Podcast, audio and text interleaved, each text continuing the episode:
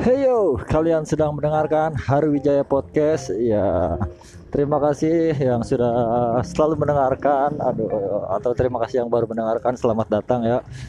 Uh, pokoknya terima kasih lah yang sudah mampir-mampir ke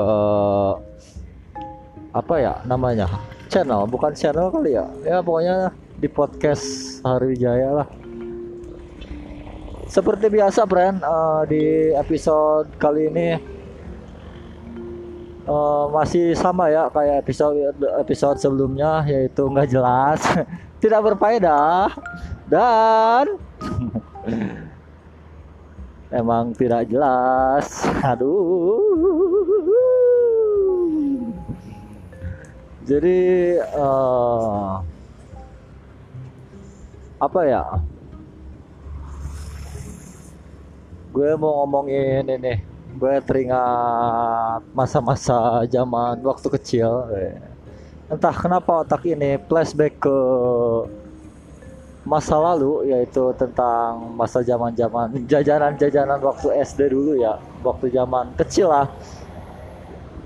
Yang emang beberapa jajanan zaman dulu tuh ada yang di ini lagi gitu loh rame lagi gitu loh. Setelah beberapa tahun oh, setahun ke belakang kali ya apa dua tahun ke belakang itu kayak kue cubit terus telur gulung itu kan sekarang-sekarang udah banyak lagi ya.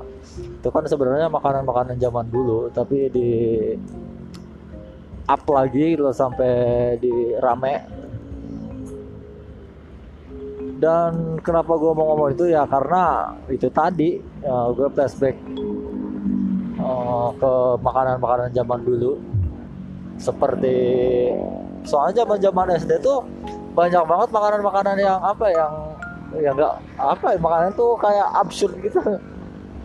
Ada cilok kalau zaman dulu gue SD tuh ada cilok cilok yang dikukus.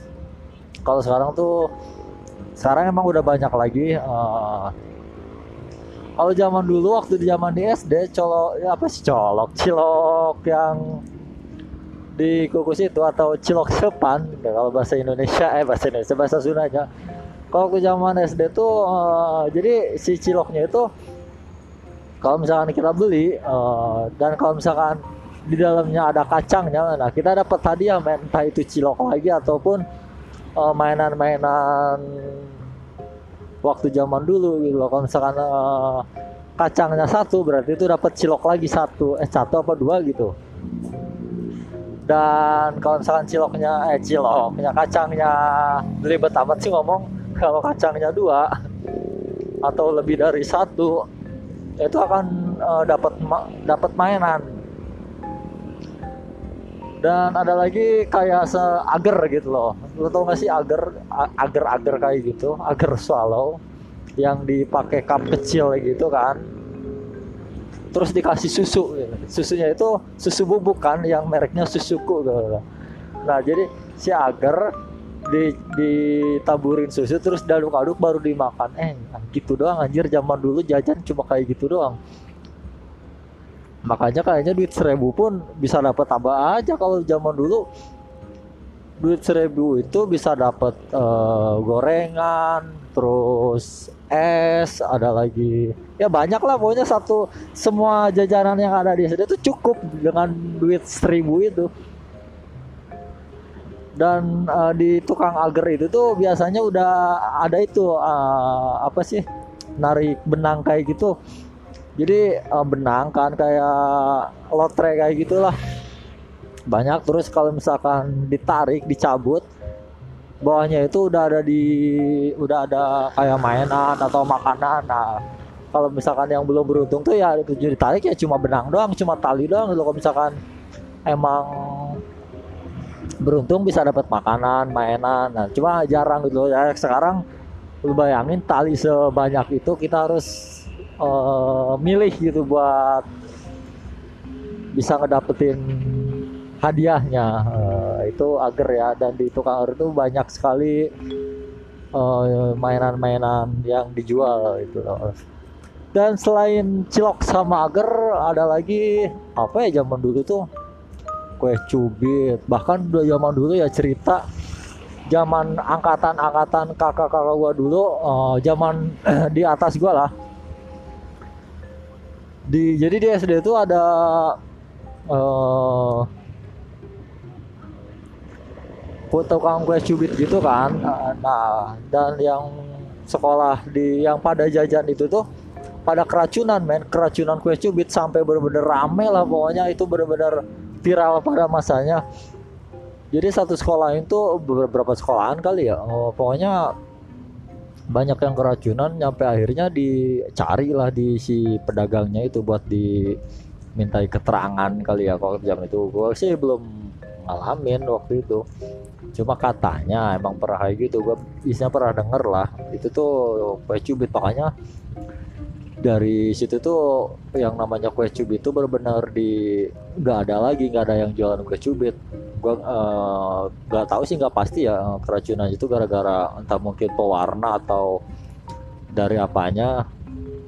Yang gue yakin sih uh, mungkin si pedagangnya juga kayaknya emang nggak tahu gitu loh emang nggak sengaja ngeracunin buat ngeracunin yang jajannya gitu loh. Mungkin entah itu emang dia juga dari bahannya atau apanya yang mungkin dia nggak tahu sampai akhirnya pada keracunan men. Pada muntah-muntah lah. Itu sih jauh dari uh, jauh dari angkatan gua ya. Misalnya kakak-kakak kelas gua lah tahun berapa gua nggak tahu itu angkatan yang keberapa. Yang pasti pernah ada kejadian yang namanya keracunan kue cubit. Di tempat gua dulu. Nah, setelah kue cubit uh, apalagi ya? Banyak sih sebenarnya ya makanan-makanan zaman gua SD tuh kayak kecor. Nah kalau kecor tuh bihun ya bihun di direbus terus dikasih sambal kacang gitu. Nah, soalnya gua pernah denger tuh beda-beda sih nama nama makanan itu tuh. Kalau misalkan di gua kan kecor. Nah kalau misalkan di tempat lain gua nggak tahu namanya apa. Yang pasti kecor itu dari bahan dasarnya bihun direbus kan. Habis direbus ditiriskan baru dikasih bumbu kacang. Dan itu enak banget sih sumpah. Zaman dulu tuh ada kayak gitu terus sama cilok bumbu kacang tuh. Uh, yang gua kangen tuh tau gak sih makanan yang kayak cilok tapi bukan dari sagu gitu kayak kecil-kecil gitu. Nanti dikasih bumbu kacang yang kayak sate kayak gitu tuh. Bumbu kacang kecap nah itu tuh yang sekarang gua belum pernah nemuin lagi. Jadi bentuknya bulat-bulat kecil-kecil. Uh, hampir sama kayak cilok sih sebenarnya. Cuma dia kalau lebih kecil dan teksturnya itu ya nggak jauh dibanding cilok cuma dia pakai bumbu kecap gitu bumbu kacang yang dikecapin. Kayak bumbu sate lah kayak gitulah. Kurang lebih kayak gitu. Nah itu tuh yang gua kangen sama makanan zaman dulu tuh. Karena dulu sering banget sih jajan itu tuh. Nah, terakhir tuh SD gua SD tahun berapa ya? Gua lulus aja SD tahun 2005 eh 2005 enggak 2005 dong. 2005 2000 ya 2005 2006 gua lulus SD lama banget berarti ya. Dan dan dan dan dan dan dan apa lagi hayo. Apa makanan yang kalian kangenin hayo. Yang pasti kalau zaman dulu tuh duit ya nggak maksudnya nggak kayak zaman sekarang ya zaman sekarang SD aja. Uh, ponakan gue tuh SD kelas ya baru SD lah kelas 2 kelas 1 kelas 2 nggak tahu ya. Gua jajannya itu ceban atau goceng gitu loh. Gua dulu boro-boro. Seribu aja bisa masih bisa ke bawah pulang sisanya gitu loh. Itu tuh pun udah jajan berbagai macam jajanan yang ada di SD udah udah dimakan gitu tapi masih ada sisa buat dibawa pulang ke rumah. Beda sama zaman sekarang. Nggak ceban nggak berangkat anak sekolah jam sekarang. Anjing emang. Ya tapi zaman beda zaman pasti beda cerita lah ya. Lagian kan kalau zaman dulu kan benar-benar apa ya nggak ada teknologi pun benar-benar ya siapa guru pun jarang yang pegang HP kayaknya. Kecuali orang-orang orang-orang yang berapa guru eh, orang kaya lah. Baru punya HP nah, kalau sekarang kan bocah aja udah dibeliin HP bocah baru berapa tahun pun rewel dikit dikasihnya HP ya karena mungkin orang tuanya nggak mau ribet gitu daripada nangis. Dikasih YouTube. Akhirnya ketika dia nangis yang dipinta ya YouTube gitu loh. Nggak bisa di uh, apa sih? Nggak bisa dirayu dengan apa pun selain dengan YouTube. Ya karena dari awalnya tuh dikasihnya kebiasaan gitu loh dikasih kebiasaan YouTube ya ke sini sininya ya wajar si anak itu kalau misalkan rewel nangis tuh mintanya tuh YouTube bukan ya mintanya HP lah gitu loh. Nggak bisa di kalau bahasa Sundanya mah di bebeng joken lah. Gitulah apa ya kalau bahasa Indonesia bebeng joken apaan friend? Guys guys guys di BB Joken coba cari di translate di KBBI BB Joken atau diasuh lah gitu dengan kata-kata harus dengan HP eh, dan kalau menurutku sih bahaya juga sih. Kalau anak kecil terlalu lama main HP ya karena kan anak gede aja kalau misalkan lama kelamaan main HP pusing. Apalagi bocah kan umur mas matanya masih bagus takutnya lama kelamaan bisa jadi minus. Itu bisa terjadi itu. Pasti itu. Kalau misalkan emang terus-terusan dia dikasihnya HP terus aduh sorry ini tahap.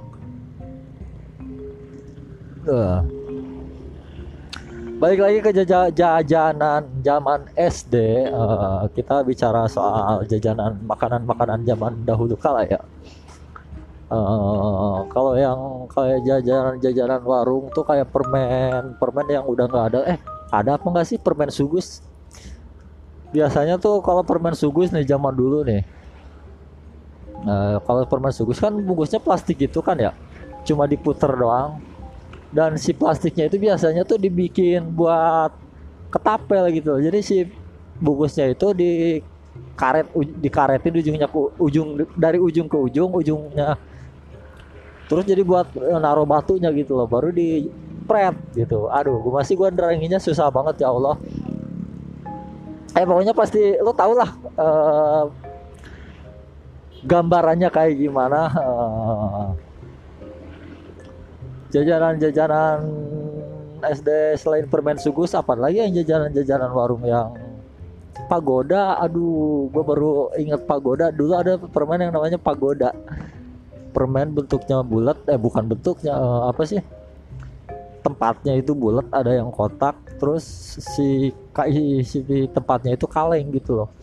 Dan isinya banyak dan kayaknya cuma orang-orang yang tertentu gitu loh yang bisa makan. Jarang lah orang biasa bisa makan tapi jarang gitu loh sama permen pagoda ini tuh. Tahun berapa ya? Kalau tahunnya gue nggak tahu lah lupa. Yang pasti itu jadul banget dan udah nggak ada. Dan zaman dulu tuh identik dengan lavender minyak lavender terus tanco apa panco gitu. Terus ada lagi uh, parfum tuh apalagi ya? Banyak sih lavender terus uh, panco. Kalau minyak rambut ya itu bukan parfum ya? Uh, sorry. Ya banyak lah kalau ngomongin zaman dulu gua lupa soalnya makin berumur kayaknya memori makin sempit deh.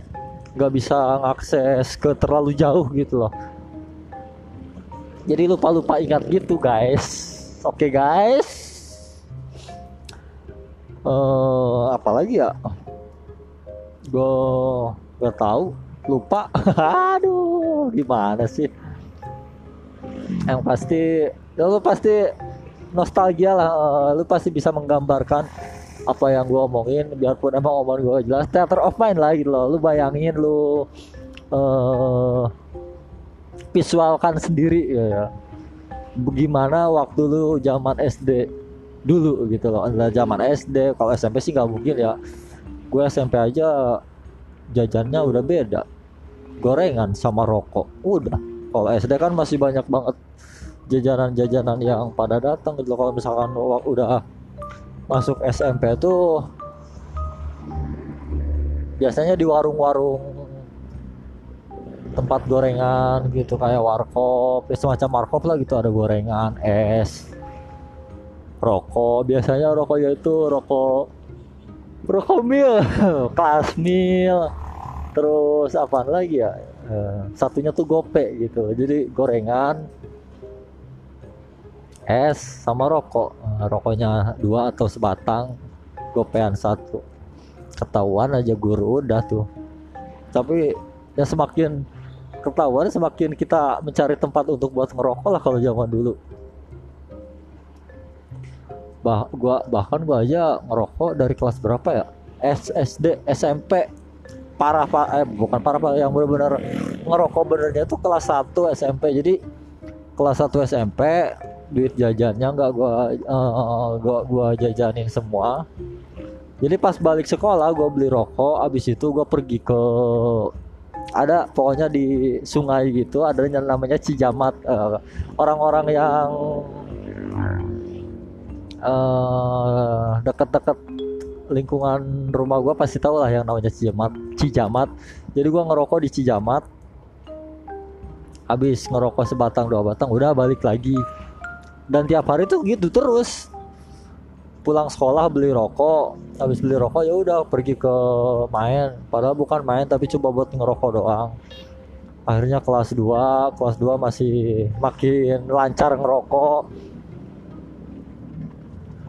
kelas 3 kelas 3 gua eh, dibebasin bebasinnya itu gua ngerokok kelas udah lulus udah lulus SMA baru gua dibebasin. SMP gua masih benar-benar ketat masih benar-benar eh tahu pasti sebenarnya udah pada tahu gua ngerokok tapi gua nggak berani dan emang masih dimarahin gua kalau gua ngerokok dan nggak berani di rumah gitu. Jadi ngerokoknya di mana gitu. Pasti ada nyari tempat lah buat ngerokok. Sempat ketahuan sekali abis gua anjing banget. Karena bokap gua tuh didikannya keras ya eh, benar-benar keras lah dari kecil. Jadi gua waktu kecil dulu pernah kalau misalkan gua ngadat susah di bujuk. Kalau misalkan isinya udah ngadat lah udah bapak gua turun ngangkat gua dilempar ke kasur. Dan gua udah kalau misalkan udah dilempar ke kasur udah diem. Habis itu dibayain lagi baru dikasih apa yang gua mau gitu loh. Pokoknya kalau misalkan gua nggak ada udah dilempar pasti dilempar ke kasur aja. Kalau misalkan emang udah nggak bisa dibujuk lagi ujung-ujungnya pasti dilempar ke kasur yang tadinya nangis kejer di kalau misalkan udah ada bokap gua udah ada bapak gua udah gua nyerah aja pokoknya pasrah pasti dilempar ke kasur. Itu waktu kecil dulu. Bahkan nyampe SMP pun gua masih tetap kena omelan ya karena kelas 1 SMP pun gua pernah ketahuan ngerokok. Jadi gua di dalam gang gitu kan. Gua lagi nyalain rokok bokap gua lewat anjing. Eh parah banget itu gua langsung suruh balik. Gak berani balik gua dari situ tapi gua mau gak mau gua balik abis gua dimarahin. Tapi ya pokoknya gitulah. Sampai gua nggak boleh main lagi. Benar-benar ditambah ketat lagi. Masuk kelas 2 eh masih tetap nggak boleh ngerokok tapi nggak terlalu eh, ngelarang buat gua main keluar. Kelas 3 gua berani ngerokok di rumah. Ya karena kalau kelas 3 tuh ada tem- em, udah dari kelas 2 pun teman-teman sekolah gua tuh udah suka main ke rumah gitu loh. Jadi diamnya di kamar gitu loh ngerokok teman-teman gua ngerokok. Gua juga sebenarnya ngerokok gitu cuma kayak umpet-umpetan gitu. Karena kan kalau misalkan orang tua tuh kalau misalnya ada teman tuh pasti gak bakal berani marahin gitu loh pasti kalau misalkan marahinnya kalau udah pulang itu pun kalau udah ketahuan. Jadi kalau misalkan kenapa berada di kamar ya karena ada teman-teman gua. Jadi kalau misalkan ketahuan ngerokok ya bilang aja punya teman gua gitu. Po- politik-politik zaman dulu.